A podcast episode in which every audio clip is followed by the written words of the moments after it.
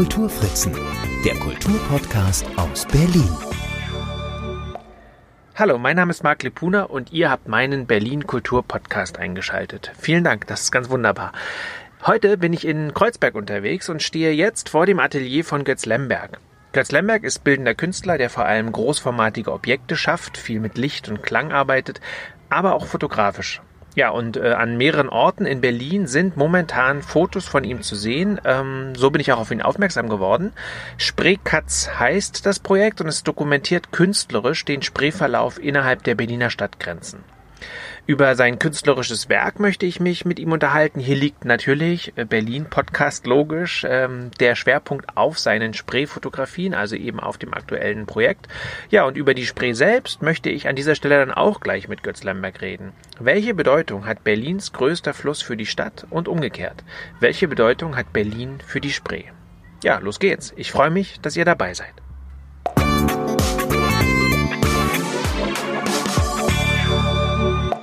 Treffe Götz Lemberg in seinem Atelier in Kreuzberg und freue mich erstmal. Vielen Dank äh, für die Einladung. Ich starte gleich mal mit, mit so einer biografischen Frage, damit man dich erstmal einordnen kann. Ich habe gesehen, dass du von 1983 bis 89 in Berlin Geschichte und Amerikanistik studiert hast. Das ist ja jetzt doch ein bisschen weit weg von Kunst. Wie kam dann der Wandel zur, zum Künstler? Die Entscheidung weiß ich im Nachhinein, die ist schon viel früher getroffen.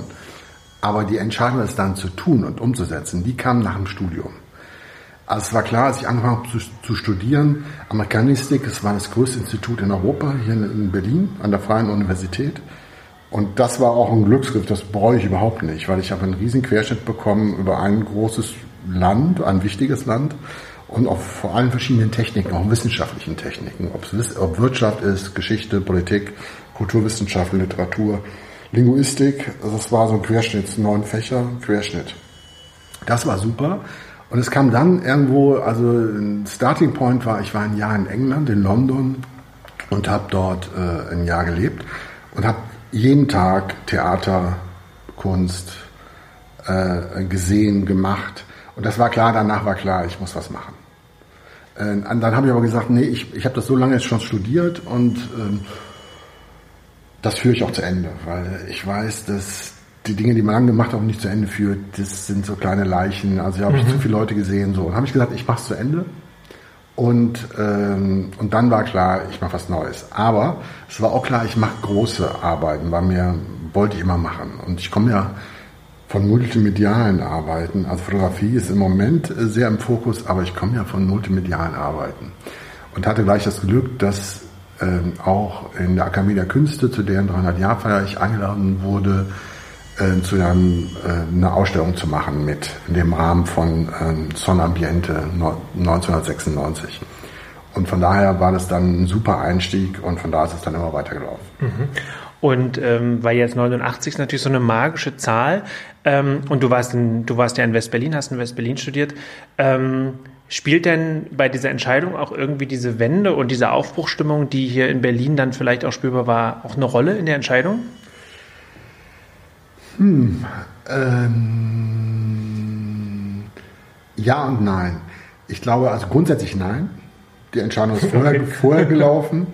Wo ich ja sagen würde, ähm, das Spielfeld hat sich nach, der, nach dem Mauerfall einfach sowas von vergrößert aber nicht nur das Spielfeld, was er machen kann, sondern eben auch, äh, ich erinnere mich so gerne an die ganzen Begegnungen, unglaublich intensive Begegnungen mit meinen ganzen Ostberliner Freunden, die dann auch aus der Kulturszene kamen, vollkommen anderes Verständnis von Kultur, äh, vielleicht nicht vollkommen, aber ein deutlich anderes Verständnis von Kultur, von Rolle des Staates, von der, von der Eigeninitiative hatten als ich, als Westler.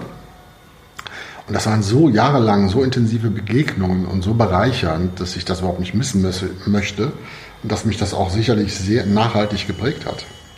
Äh, also von da, da war eine Erweiterung. Und wenn du mich jetzt so fragst, es gab natürlich in Berlin Spielräume, die es sonst, die es heute gar nicht mehr gibt. Mhm. Also zum Beispiel, ich war ja jahrelang Pächter vom französischen Dom. Ähm, und, und, das bin ich auch nur geworden, weil ich ähm, zur Senatskulturverwaltung gegangen bin und gesagt habe, ich habe eine Idee für den französischen Dom. Das ist ja also ein Dom, nicht Kirche. äh, für den französischen Dom ist ja eine reine Prunkarchitektur, ein Ort des Nichts eigentlich, nur des, des, der Erscheinung. Und er hat gesagt, in einem Ort des Nichts muss man nichts machen. Und ich möchte dort eine Licht- und Klanginstallation machen, also immateriell. Kann man alles nicht anfassen. Äh, das hat sich dann aber doch so entwickelt, dass ich auf einmal dann doch mehrere tausend Liter Wasser in den, in, in, auf zwei Ebenen in den Dom habe einfließen lassen, um den Dom seiner, seines Bodens zu entziehen, ihn kippen zu lassen durch Spiegelungen. Das heißt also, während man hochging, die 56 Meter, ging man 56 Meter auch runter, weil der Turm sich spiegelte, der, der klappte sozusagen um. Und ich wollte einen Raum des Nichts schaffen, wo man vollkommen in einer anderen Materie ist, aber die ist, die ist immateriell. Klang und Lichtfarben. Und das, die haben gesagt, ja, finden wir großartig, tolle Idee. Wir haben nur ein Problem. Eigentlich haben wir zwei Probleme. Wir können erst kein, A, kein Geld geben. Dann sagte ich, ja, okay, das, das weiß ich, das wusste ich vorher. Ähm, und B, wir haben niemanden, der den Turm, Turm betreut. Wären Sie denn bereit, Pächter vom französischen Dom zu werden? Da habe ich gesagt, da muss ich jetzt mal einmal drüber schlafen und das überlege ich mir, weil da waren natürlich viele Pflichten dran auch, Denkmalschutz, technisch ja. und so weiter und so fort. Und da habe ich gesagt, okay, ich mache das, ich will meine Installation machen, ich mache das. Und war dann viele Jahre lang Pächter vom französischen Dom. Äh, und habe dort auch weitere Kunstausstellungen gemacht. Na klar. Äh, toll. Das habe ich tatsächlich, ich habe einiges über dich im Vorfeld versucht herauszufinden, aber das äh, ist tatsächlich, äh, das finde ich ein super Einstieg. Das finde ich toll. Nee, das, äh, das wusste ich tatsächlich nicht. Jetzt hast du schon gesagt, ähm, Du arbeitest viel mit Licht und mit Klang. Vielleicht kannst du mal den Leuten, die dich jetzt vielleicht nicht kennen, äh, noch mal so ein bisschen einen groben Überblick über dein künstlerisches Schaffen geben. Also was dich antreibt und so. Was mich angetrieben hat, und das ist jetzt auch, wir treffen uns ja, weil ich aktuell eine Ausstellung mache, eine fotografische Ausstellung zur Spree und zum Stadtraum letztendlich. Das ist die Frage, die dahinter steht. Also wie prägt die Spree die Stadt oder die Stadt auch die Spree? Und, äh, und das zur 100 Jahr Feier von Groß-Berlin. Das ist der, der inhaltliche mhm. Rahmen. Und äh, mein Ausgangspunkt waren äh, äh, Licht- und Rauminstallationen, wo ich aber immer quasi die Wahrnehmung hinterfragt habe. Ich habe Situationen geschaffen, wo die Leute vollkommen eintauchen könnten, können und dann merken, wie funktioniert eigentlich meine Wahrnehmung? Was ist, kann ich wirklich dem vertrauen, was ich jetzt selbstverständlich äh, äh, annehme? Und diese Überwindung von Selbstverständlichkeiten schafft eigentlich auch oft ein neues Verständnis oder schafft neue Zugänge. Und auch eine Erweiterung von in der Regel recht engen Grenzen, die wir uns selber stecken. Wir haben ja oft sehr fixe Vorstellungen, wie Dinge sein sollen, wie Menschen sein sollen, wie Situationen sein sollen. Ähm, und ich probiere Situationen zu schaffen, die das zumindest in Frage stellen, manchmal sogar umkehren. So, und das, so arbeite ich auch fotografisch. Das hat sich nachher auch mit der Fotografie fort, fortgesetzt. Was ich geschafft habe, sind Räume zum Beispiel, die man sofort versteht und trotzdem nicht versteht. Das hat mich immer interessiert. Mhm. Ich lege meine Karte auf den Tisch und dann weiß der Verstand auf einmal alles und merkt, ich komme gar nicht weiter, mhm. wenn ich den Raum verstehe. Also zum Beispiel, ich habe einen Raum gemacht, der war komplett orange. Decke orange, Wände orange, Boden orange. Und dann habe ich in einem kleinen Raum, 16 Quadratmeter groß, also klein, habe ich ein im Fischgrätenmuster, also so versetzt, so, so Parkettbodenmuster, habe ich verschiedenste Stoffe gehangen. Auch alle orange, alle gefärbt. Von ganz dicker äh, Jute, raues mhm. Kartoffelsack, bis hin zu feinster Seide, so die sich schon beim Angucken bewegt. Mhm. Äh, äh, so eng gesetzt, dass man seinen eigenen Arm nicht sah, wenn man ihn ausstreckte. In dem Raum habe ich mich selber, und ich kannte ihn, verlaufen. Echt? Ja, das ist, es standen Leute einen halben Meter voneinander entfernt, die sahen sich nicht. So, also man hat komplett die Orientierung verloren, aber man hat den Raum trotzdem sofort verstanden. Man ist da reingegangen, man wusste sofort, aber es war alles orange, Lichtorange, alles orange und, ähm, und man hat den vollen freien Blick und die freie Bewegung und trotzdem hat man den Überblick verloren. Obwohl man wusste, wie es funktioniert. Ja, spannend. So, also ich, aber mit solchen Situationen, es sind letztendlich Situationen. Das war, die Installation war auch im Rahmen von Zona Ambiente, von der Akademie der Künste Ausstellung. Das erste Mal, dass im Postfuhramt überhaupt eine Ausstellung war, da war ich mit dabei. Mhm. Und ich habe dann im Laufe der Jahre, äh, also wie gesagt, Ex Animo im französischen Dom, das werden einige Leute kennen, da haben wir auch so gesagt, ich habe das selbst auch organisiert dann. Und ich habe dann äh, gesagt, okay, solange Leute kommen, können wir es aufhalten. Weil die haben das finanziert. Wir hatten so ein bisschen Sponsoren, aber die Leute haben es quasi selbst finanziert. Mhm. Das fand ich auch faszinierend daran. Und am Ende kamen über 70.000 Besucher. Also von daher war alles gut. Äh, äh, und das lief dann fast ein Jahr. Ah ja. Und äh, also lief 99, 2000. Und ähm, dann, aber ich will jetzt, ich kann jetzt endlos reden. Ja, erzähl. Äh, ähm, gut. Äh, äh, und dann vielleicht, vielleicht um, um den Bogen zur Fotografie zu bringen, weil ich könnte mir vorstellen, dass der eine oder andere sich fragt, was hat das jetzt alles mit der Spree zu tun? Ähm, wie immer in, in, in größeren Bogen dann sehr viel, weil ich habe angefangen dann um Licht zu fotografieren. Und zwar zuerst die Spektralfarben des Lichts. Also Licht kann man ja trennen in verschiedene Farbspektren. Und äh, ich habe Licht gebrochen und einfach nur das Licht fotografiert. Aber die Brechung ging durch Alltagsgegenstände.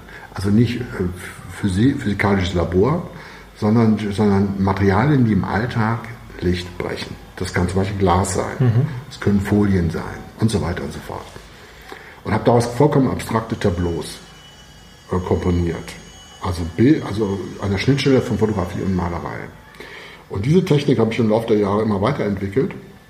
Und irgendwann hatte ich mal das Bedürfnis, mich der realen Welt, also auch die reale Welt zu zeigen. Oder die, die vertraute Welt, die dingliche Welt. Und da kommen diese, Spray, äh, diese Flussporträts, also ich nenne die Katz Flussporträts her. Mhm. Genau, Katz, also vielleicht, ähm, da versuche ich jetzt mal ein bisschen zu beschreiben, was, äh, was ich da gesehen habe. Mm, also diese Katz, es gibt Havelkatz und Spreekatz auf jeden Fall. Ich glaube, es gibt noch ein drittes, ne? Es gibt Oderkatz. Oderkatz, ne? ja. Vielleicht sollte man sagen, wo die jetzt gerade laufen, damit man überhaupt, ja. also, oder oder ist das nicht notwendig? Na, das steht doch in, der, in den Shownotes. Nein. Ähm, also ähm, laufen die Havelkatze noch irgendwo zu sehen? Nein, die Havel, also jetzt, also die, die aktuellen sind die Spreekatz, ja. aber das ist ein Teil von einer Trilogie, eine Langzeitporträt Brandenburg Berlins ah. anhand seiner Flüsse. Das ist die Idee. Anhand dieser Flüsse Havel oder Spree, mhm. die ja auch ganze Landschaftsbereiche ihren Namen gegeben haben. Ne? Ja. Spreewald, Oderland, Havelland. Ja habe ich gesagt, ich möchte diese Großregion, Berlin-Brandenburg, und da mache ich keine Unterscheidung, möchte ich anhand seiner Flüsse porträtieren, also einen anderen Zugang. Ähm, und habe dann, genau, habe dann diese Flussporträts angefangen. Und die Frage ist zum Beispiel rein künstlerisch, wie porträtiere ich einen Fluss, ohne ihn ganz zu zeigen? Ja, und du machst das, indem du äh, ihn segmentierst so würde ich sagen. Es sind also so panoramaartig angeordnete Hochkantfotos, die, äh, die eben äh, ja, waagerecht angeordnet sind. Mich erinnert, so die, wenn, wenn man sich so ein Bild zum Beispiel rausnehmen würde, erinnert es ein bisschen auch schon so an, an das Digitale, an die hochformatigen äh, Bilder, die so an so genau so Insta-Stories im Grunde. Aber ähm, deshalb die Frage, mit was hast du fotografiert? Mit dem Handy? Nein. Nee. Nein. Nee, nicht im Handy, sondern ich oldschool.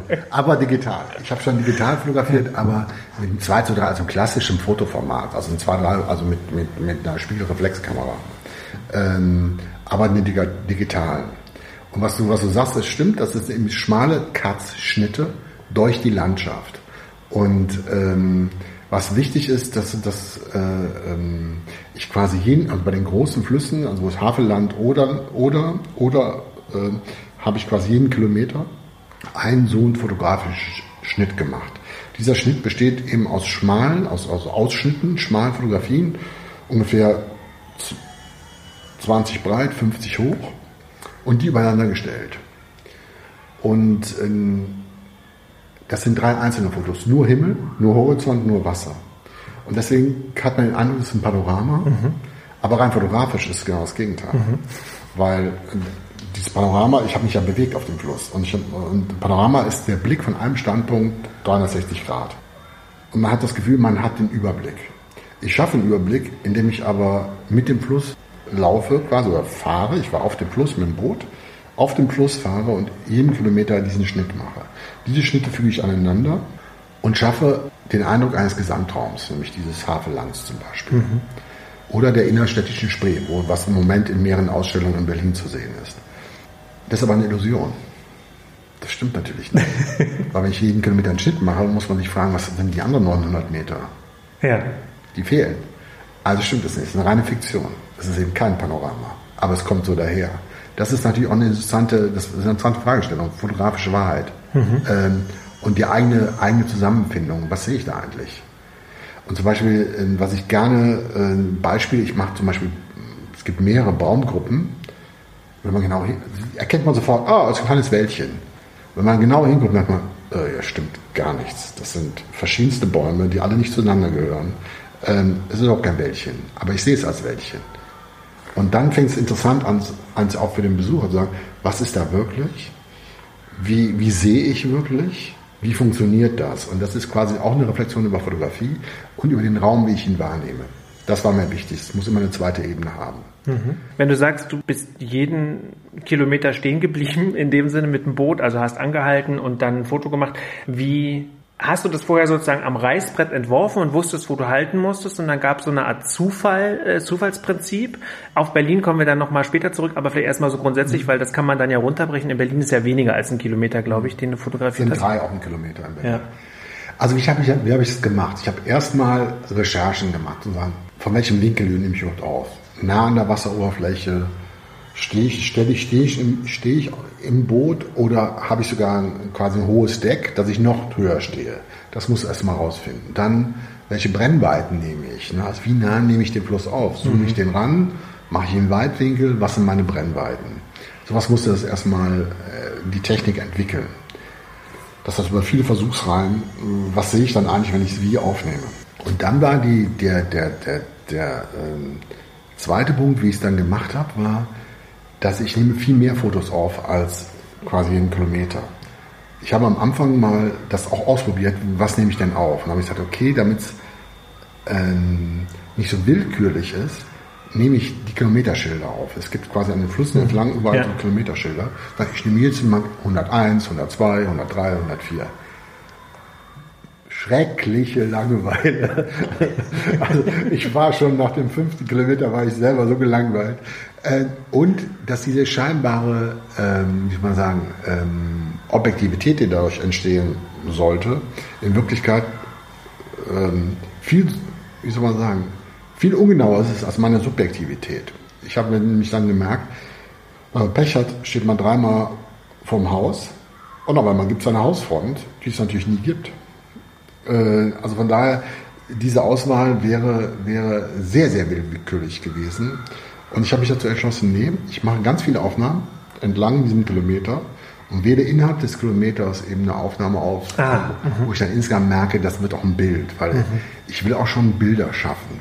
Also ähm, und bin natürlich dann geleitet, a, dass ich nur ein Bild habe für den Kilometer, also ich muss auswählen, und dass ich zweitens ähm, schon auch eine Verantwortung habe zu sagen, so was stimmt für so eine Landschaft. Äh, ne? Also ich gehe dann eben nicht aufs Besondere so sehr. Mhm. Also das fand ich eben interessant. Jetzt kommen wir mal zu den Spreecuts, die ich ja auch äh, gesehen habe, die übrigens jetzt sagen was doch, die sind an drei verschiedenen Orten zu sehen. Da müssen wir auch nochmal darüber reden, ähm, warum, aber vielleicht können wir das jetzt einfach direkt machen. Mm, also zum einen ist es in der alten Feuerwache im Friedrichshain zu sehen, dann in der Galerie Nord im, in Moabit, ja, und äh, die große Ausstellung, die auch noch bis Dezember läuft, die ist in der Zitadelle in Spandau. Wie kam es denn zu der Wahl dieser Orte? Ähm, dass die, also es war zuerst, ich bin zuerst zu, zu äh, Ralf Hartmann, dem Leiter ähm, von der Zitadelle und von, von, von, von, der, von der äh, Kunstabteilung im, in Spandau gegangen und habe ihn gefragt, ob er sich für dieses Projekt erwärmen könnte. Und das hat er getan. Und die Idee war eigentlich auch mehrere Orte zu verteilen, weil das natürlich auch ein Gesamt-Berliner Projekt ist, auch im Rahmen dieser 100-Jahr-Feier. Und dann haben wir uns überlegt, das sollten Orte sein, die in der Nähe der Spree sind und über das gesamte Verlauf der Spree verteilt. Das waren die beiden Kriterien. Und dann haben wir mit, mit den, den beiden Leiterinnen dieser anderen Orte, Kerstin Ottersberg und Veronika Witte, gesprochen und, ähm, und haben uns zusammengefunden. Und das hatte dann auch so viel ähm, Rückhalt und Interesse bei verschiedensten äh, ähm, Förderern auch. Auch die Wasserbetriebe sind dann auch mit eingestiegen als Förderer und Lotto. Also die, die, die Stiftung die Lotto-Stiftung in Berlin und haben das mitgefördert. Und da sind wir sehr dankbar, weil es, das war ein sehr aufwendiges Projekt. Also ich war dann doch mehrere Wochen auf der Spree unterwegs und sehr viel Recherche gemacht und dann sind auch die Installationen, vielleicht muss man dazu sagen, die sind keine üblichen Fotografien. Also wir haben an der, in der Turmstraße am Kunstverein Tiergarten haben wir entlang einer 60 Meter langen Hausfront, nämlich des, des, des Kunstvereins, eine drei Meter hohe Fotoinstallation im öffentlichen Raum. Das heißt, auch wenn Leute eher vom Euphrat kommen, äh, haben sie auf einmal so einen, so einen Spreebezug und die fragen sich natürlich, die sind sehr weit weg davon, so, was, was machen die da, was ist das da? Und in, im Tiergarten steht ein fiktionales Spray, das heißt, es gibt Abfolgen, die stimmen nicht. Da steht wegen mir Spandau neben Mitte und Mitte neben Köpenick. Also was einfach der, dem Ablauf nicht entspricht. Da habe ich eine fiktionale Spree entworfen, ein paar Inseln und so. Ähm, in Spandau kann man durch einen Tunnel gehen, der 40 Meter lang ist. Und links und, links und rechts ist wirklich die Abfolge mhm. Äh, äh der Spree. Also man macht wirklich eine Spreereise. Das schafft man mit dem Schiff sonst, äh, ich weiß gar nicht, ob an einem Tag das überall da lang ein Schiff gehen würde. Aber man kann das sehr verkürzen und diese 40 Meter geben die Idee von dem, was man in Berlin sehen kann. Und da gibt es eine Indoor-Ausstellung, wo ich dann nochmal quasi ähm, den öffentlichen Raum links und rechts der Spree thematisiere. Wie ist der genutzt? Wie präsent ist die Spree? Weil das war eigentlich mein Ausgangspunkt. Das war eine Ausgangsfrage. Ja, wie, wie präsent ist denn die Spree? Mal umgekehrt, wie präsent ist die Spree? Na, für mich ist es sehr präsent, ähm, aber das liegt, ist ein bisschen biografisch bedingt. Ich bin ja in Friedrichshain groß geworden und die Kirchengemeinde, die ich hatte, die, oder in der ich in die Christenlehre gegangen bin, die war direkt an der Spree, quasi mit Blick in den Westen, so, wo man deshalb auch immer nicht aufs Dach äh, durfte. Das, deshalb kenne ich die Spree tatsächlich ganz gut und es gibt natürlich wunderbare Ecken von der Spree, die ich sehr liebe. Ja, das ist alleine schon rund um die Museumsinsel und dann äh, gehört für mich auch als Klassiker wirklich, ähm, wenn, wenn ich wenn, wenn ich Freunde habe, die zum ersten Mal in Berlin sind, dann müssen wir immer diese Schiffstour logischerweise machen, die dann einmal da, äh, wo steigen wir denn immer ein? Wir steigen da immer äh, am Hackischen, äh, am Marx-Engels-Forum da ein und dann geht's einmal zum Nikolaiviertel und dann halt zurück bis zur, zur, zur Schwangeren Auster und ne, also einmal so die, die, die durchs Zentrum Kurzform. der Macht, ja, genau, genau, die Kurzform. Ähm, also von daher ist sie für mich äh, schon präsent, aber ich habe eben in dem Einführungstext zu der Ausstellung eben gelesen, dass die Spree, äh, so, so habe ich das zumindest verstanden, nicht die Bedeutung hat, die Flüsse in anderen Städten haben. Absolut. Wenn man an die Seine in Paris denkt oder, weiß ich nicht, den, ja. Jetzt sage ich mal was, etwas, was sehr unpopulär ist, weil der Berliner ist ja zu Recht stolz auf das, was berlinerisch ist. Und der ist dann sehr stolz auf die Spree, aber sie ist eigentlich tiefgelegt und vollkommen kanalisiert und, ähm, und bestimmt das überhaupt nicht, die Stadt. Mhm. A, sieht man sie ganz oft nicht. Also alles, was du jetzt beschrieben hast, sind willentliche Akte. Das ist richtig. Ja, das ist was ganz anderes, als wenn zum Beispiel ich komme vom Rhein, ich komme aus Köln. Hallo, da stellt sich nicht die Frage, will ich, will ich nicht. Der Rhein bestimmt die Stadt. Äh, ähm, und hat Hochwasser und ist unvorhersehbar und ist eine echte Kraft die man auch, auch natürlich ist sie gebändigt mittlerweile, ist vollkommen klar, aber trotzdem hat sie noch so viel Kraft, dass man weiß, ups, da muss man mal ein bisschen aufpassen. Und sie hat eine Breite und eine Größe, so. Es gibt ein Ufer.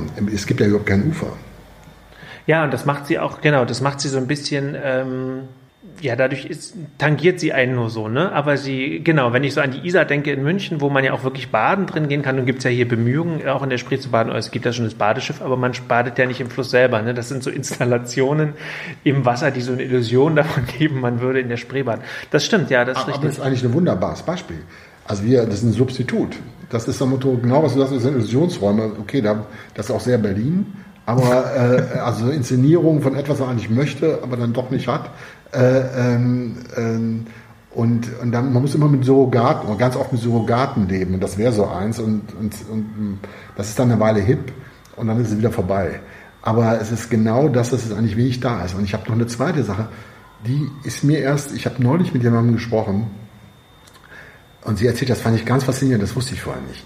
Sie sagte, ihr Mann ist äh, Berliner, Westberliner, sie kam nicht hierher und sagte, die Spree hat für ihn also keine Rolle gespielt weil die Spree war Grenzfluss. Da durfte man auch gar nicht drauf. Und das, was du gerade eben erzählt hast, du durfst nicht aufs Dach, genau. aber du durfst auch nicht aufs Wasser. Nee. Genau, das ist erst in den letzten Jahren passiert. Deswegen gibt es auch ein gebrochenes, historisch gebrochenes Verhältnis, ich glaube, auf beiden Seiten zur Spree. Das ist am Müggelsee anders, das mhm. gehört dann dazu. Aber der Westberliner konnte nicht wirklich auf der Spree rumturnen und der Ostberliner auch nicht. Nee. Und trotzdem ist ja im Grunde die, die Spree, sie war ja damals, hat sie, also vor vielen Jahren, vielen hundert Jahren, war sie ja im Grunde dieser Grenzfluss zwischen Berlin und Köln, also hat ja sozusagen zwei Städte geteilt und über den Mühlendamm gab es dann die erste Brücke und so. Hm, warum glaubst du denn, dass äh, in Berlin der Fluss, also die Spree, so an Bedeutung verloren hat? Also warum ist das so passiert, wie es passiert ist und warum ist das in anderen Städten nicht so? was auch ganz spannend war, es gibt auch in dem Katalog, der dann im November erscheint, ähm, ähm, eine, eine, einen Text von Ines Hahn, das ist der die Leiterin vom Fotografischen Sammlung des Stadtmuseums. Und die hat auch ganz schnell festgestellt, es gibt kaum was zur Spree. Mhm. Also es gibt Malerei und äh, Fotografie, Stadtfotografie, die die Spree auch zeigt, aber eigentlich immer als äh, Schifffahrtsweg, mhm. als äh, wo Lascar-Kähne sind und dergleichen aber nie die, die, die Spree oder ja, eigentlich nie die Spree für sich selber, wie wenn man erinnert sich an Monets Themse äh, vor Westminster, äh, Themse, Sonne geht unter. Mhm. Ähm, also so oder die, die Szenen für die Impressionisten, französischen Impressionisten, die dann quasi auch einen Eigenwert hatte als großes Bild. Das gibt es bei der Spree nicht. Die Spree war ganz entscheidend ein, ein Schifffahrtsweg, auf dem Berlin auch gebaut worden ist. Aber dann, also ich ist jetzt meine These, mit Auto und LKW und, äh, ähm, und Berlin war dann auch fertiger, war das einfach wahrscheinlich nicht mehr notwendig. Und die Spree ist auch sehr langsam. Das können wir mir mhm. vorstellen, dass es da auch Probleme mit, mit, mit der Reinhaltung gab und dergleichen mehr. Das sind aber jetzt Vermutungen, da gibt es sicherlich Leute, die da profunde Auskunft geben können. Aber äh, ich glaube, und das die Zeit, glaube ich, sehr reif, dass man die Spree neu, neu einbindet in die Stadt und vielleicht ein bisschen neu interpretiert, weil äh, man merkt das Interesse an diesem, an diesem Raum. Das ist, ist, mir ging es ja auch im öffentlichen Raum. Die Spree definiert einen öffentlichen Raum. Und macht man ihn zu mhm. oder macht man ihn auf? Will man ihn nutzen? Will man das Wasser in die Stadt holen? Was auch in der Klimat, äh, Klimathematik natürlich auch immer wichtiger wird. Oder will man es ignorieren? Naja, klar, da haben wir ja viele Diskussionen, gerade nur so Spreeufer, darf man da noch lang gehen, wird das irgendwie zugemacht? Viele Ecken der Spree sind sozusagen gar nicht erkundbar, weil da Privatgrundstücke dran sind oder äh, weil es gar nicht so aufbereitet ist, dass man eine Chance hat, da lang zu laufen. Nichtsdestotrotz fällt mir aber ja auf, dass gerade die Zentren der Macht, na, damals das Schloss, ähm, der Reichstag, äh, die äh, jetzt das ganze äh, Kanzleramt und so alles ja immer noch an der Spree, also entlang gebaut äh, wurde. Also hat sie ja scheinbar doch irgendwie dann die noch eine Bedeutung, wenn man jetzt nicht davon ausgeht, dass das zufällig passiert ist, ähm, sind diese Orte ja bewusst auch dort gewählt worden äh, in, in Flussnähe. Also vielleicht liegt es mit der an der an der ehemaligen Grenze Berlin-Köln, das glaube ich aber fast gar nicht, äh, sondern weil es einfach wirklich im Stadtzentrum ist und schlicht und ergreifend das Stadtzentrum sich damals, also das erste, das Berliner mhm. Stadtzentrum, ne, wir haben ja, sind ja immer sehr polyzentrisch in Berlin, aber das Berliner Stadtzentrum sich einfach um die Spreeinsel herum, wenn man so will, ja. gegründet hat. Ne? Genau, das, äh, genau, das ist auch das Zentrum. Und äh, historisch sind natürlich auch die Gebäude nahe dem Wasserwegen gebaut worden erstmal. Ja. Also das man ganz Schloss, genau was du gesagt hast. Also was eigentlich eine tolle Entwicklung ist, wenn man, ähm, wie man sieht, wie die Spree immer mehr in Besitz genommen wird. Gerade wenn man äh, südlich der Oberbaumbrücke, also in Richtung Köpenick, da merkt man richtig, also wie viel, wie viel Freizeit mhm. äh, äh, ähm, Nutzung es dort gibt von, und, und wie die Ufer auch in, in Besitz genommen mhm. werden. Und da hat man schon eine Idee, dass das auch in den nächsten Jahren sehr, sehr zunehmen wird. Mhm. Weil es gibt einfach den Bedarf. Ja. Das war auch ein Anlasspunkt für mich, mich damit zu beschäftigen. A, hatte ich eine Idee, also biografisch, dass ein Fluss was anderes sein kann. Ähm, und dann war offensichtlich, das war halt kein öffentlicher Raum. Die Spree ist kein Bezugspunkt. Und das ist eigentlich sehr schade für eine Stadt, die, die, die, die so, so durch, wirklich mitten durch Wasser äh, durchflossen wird. Und deswegen gibt es ja auch in, in, den letzten Jahren zunehmend Bewegung. Also Flussbad erwähntest du. Man kann sagen, die ganzen Uferwegsdiskussionen, äh, auch Wasserdiskussionen, Reinhaltung von Wasser, Abwasser. Das sind alles Themen, dass man merkt, eigentlich dieser öffentliche Raumfluss in Berlin ganz wenig genutzt. Da gibt es Ansätze, wo man merkt, ob das angenommen ist. Die neuen Promenaden in Mitte, also im Regionsviertel, wo die Promenaden sehr angenommen werden. Mhm. Aber es fehlt in vielen Bereichen. So, dass man merkt, okay, das war für mich auch unser, wie gehen wir eigentlich mit dem öffentlichen Raum um? Das ist auch ein Thema dieser Ausstellung. Erstmal muss man zeigen, was da ist. Dann aber auch sagen, wie es genutzt wird. Und dann gibt es eben in diesen Indoor-Ausstellungen, wir haben eben die alte Feuerwache vergessen. Das ist der dritte Ort in, mhm. in, in der Frankfurter Allee, dass dort ähm, einfach nochmal eine Indoor-Ausstellung ist, wo nochmal, wo nochmal äh, Spraysequenzen quasi in, in einer Indoor-Installation äh, im Raum so, so, immer wieder neu zueinander äh, in Bezug gesetzt werden. Und dann gibt es eben diese, wo ich ungefähr so, ich habe so gesagt, so ungefähr 100 Meter links und rechts der Spray. Ich gucke mir diesen Raum nochmal an. Und das sind, die nenne ich Combines. Das sind Fotos, wo ich aus verschiedensten ähm, einzelnen Fotografien so Tableaus zusammenstelle. Also Bilder, die sich aufeinander beziehen. Und da ist genau diese Diskussion, wie ist eigentlich öffentlicher Raum. Und der, da ist noch sehr viel Potenzial nach oben. Mhm.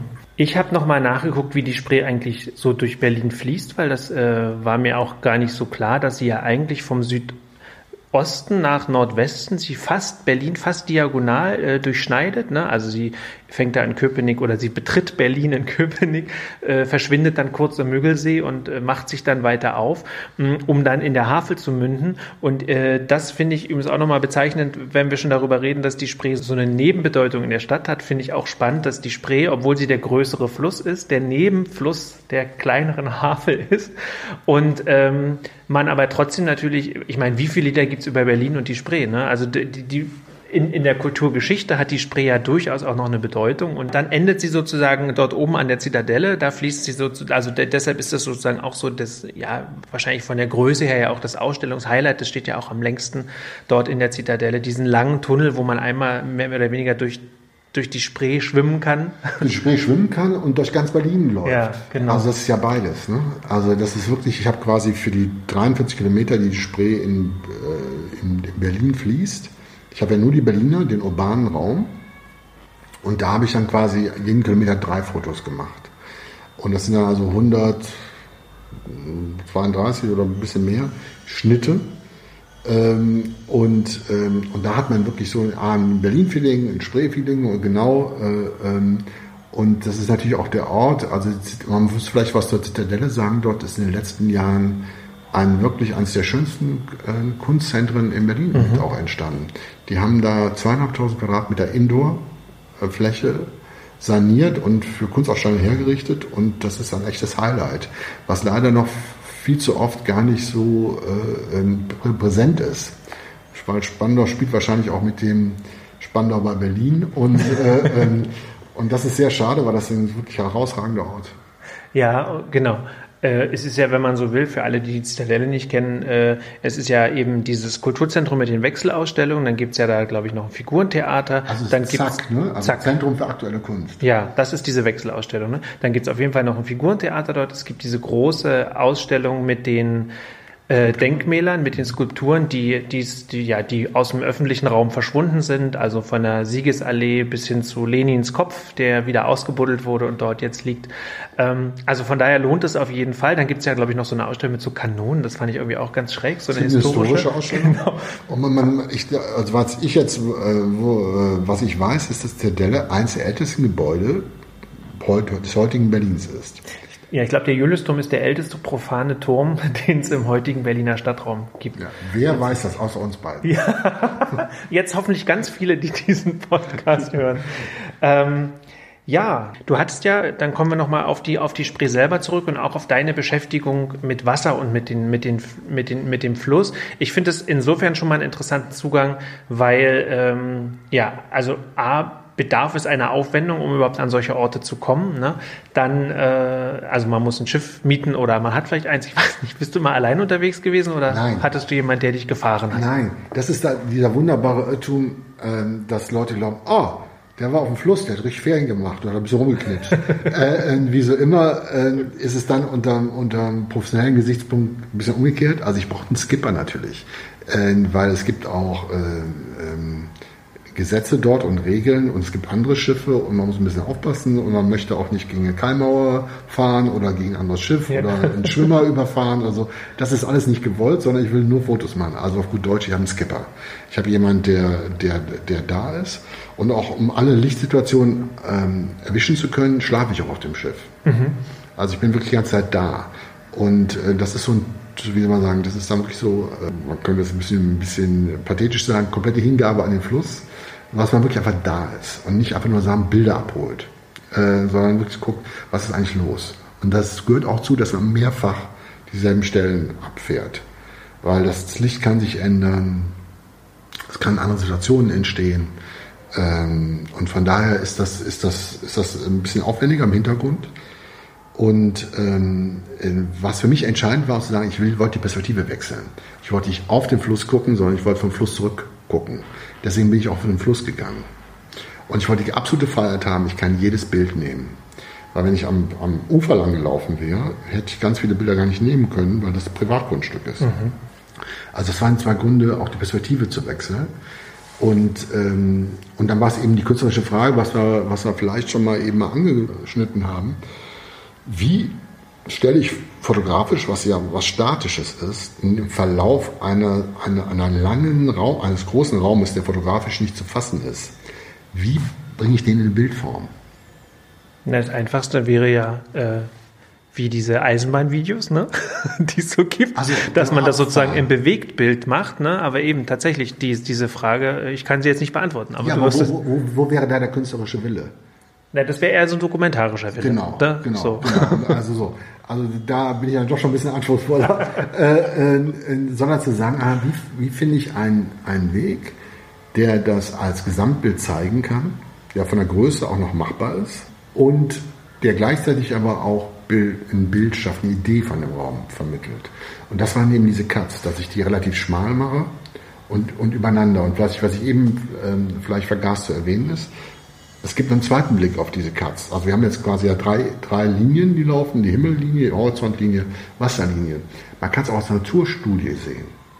Nur Himmel, ein Riesenhimmel über Berlin, nur Wasser, Wasser in verschiedensten Farbformen, also Färbungen, in Erregungszuständen des Wassers und auch einige verschiedene Perspektiven auf das Wasser.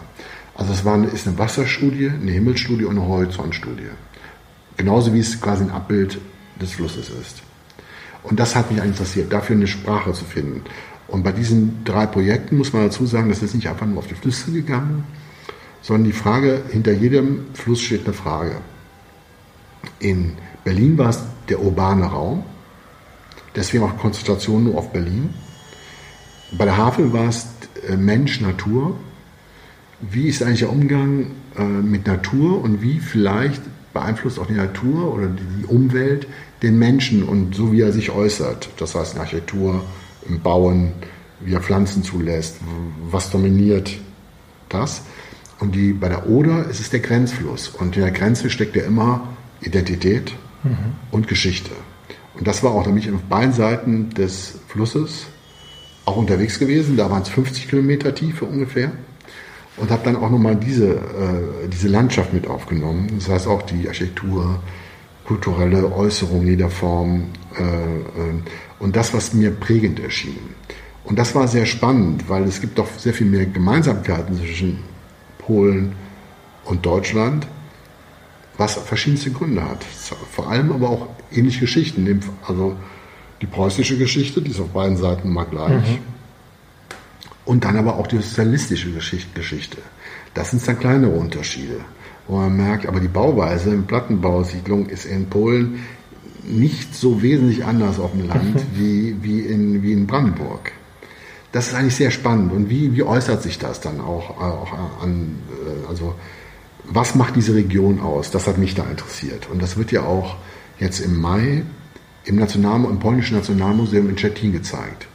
Die ist zuerst gezeigt worden dieses Jahr in Neuhardenberg, Schloss mhm. Neuhardenberg, und geht nächstes Jahr äh, ins polnische Nationalmuseum nach Stettin und danach noch, wenn Corona es nicht verhindert, äh, nochmal auf Tournee mit mehreren anderen Orten entlang der Oder. Ah, spannend. Und äh, was äh, passiert mit den Berlin-Bildern sozusagen? Also mit, mit, mit allen drei, also ich sehe die drei als Trilogie, das ist eigentlich, wenn du so willst, ähm, kann man sagen, das ist ein fotografisches Fontane. Äh, äh, äh, ich habe wirklich in den letzten sieben Jahren diese ganze Region intensiv bereist und in drei großen äh, Fotoausstellungen, die mit insgesamt Augenblick ungefähr 15 Ausstellungen, mhm. die ganze Region zu, quasi in, in einer bestimmten Periode, nämlich zwischen 2014 und 2020, porträtiert.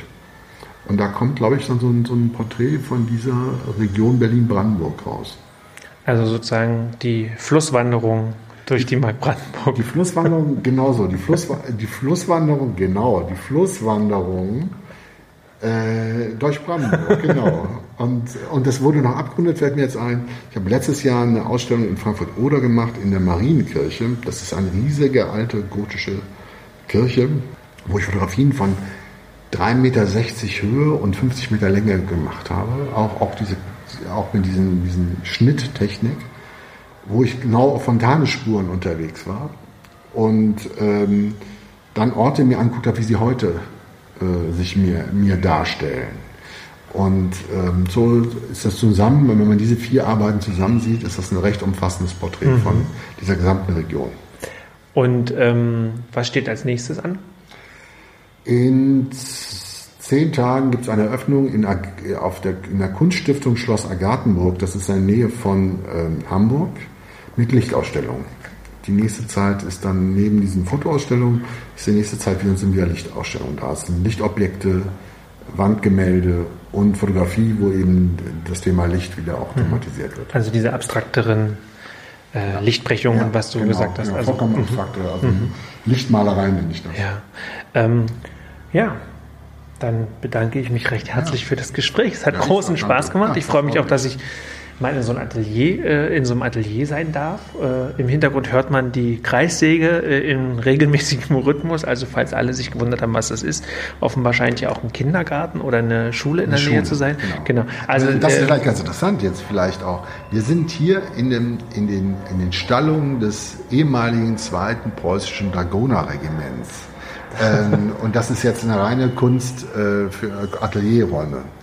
Und das, das ist wunderbar. Hier fast fünf Meter hohe äh, Räume. Ähm, also von daher, ja, äh, hier, hier, lässt sich aushalten. Absolut. Und vor allem, ich meine, äh, sowas entdeckt man ja immer mal wieder, ne? solche ähm, alten Fabrikgelände oder mhm. eben, wie gesagt, alte ähm, Stallungen, Stallungen, die neu genutzt werden. Ich finde das fand, also ich kannte das halt gar nicht hier. Ähm, Gibt es hier auch eine Ausstellungsfläche? Hier gibt es auch eine Ausstellungsfläche, was ab und zu eben auch genutzt wird. Und, aber es ist primär ein, ein, Ort für, für Kunstschöpfung. Also hier wird Kunst geschaffen. Ne? Hier sind Ateliers, hier sind Künstler, die äh, Kunst schaffen.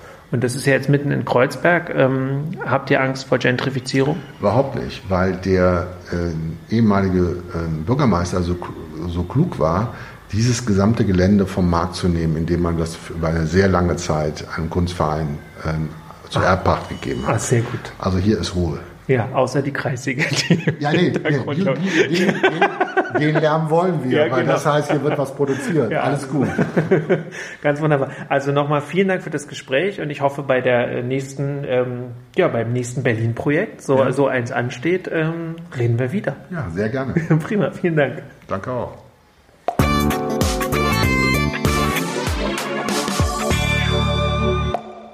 Das war sie, die 22. Episode meines Berlin Kultur Podcasts. Weiterführende Hinweise zu Götz Lemberg, zur Spree und zu den Spree-Cuts findet ihr in den Show Notes zur Sendung. Mein Name ist Marc Lepuna. Ich bedanke mich fürs Zuhören.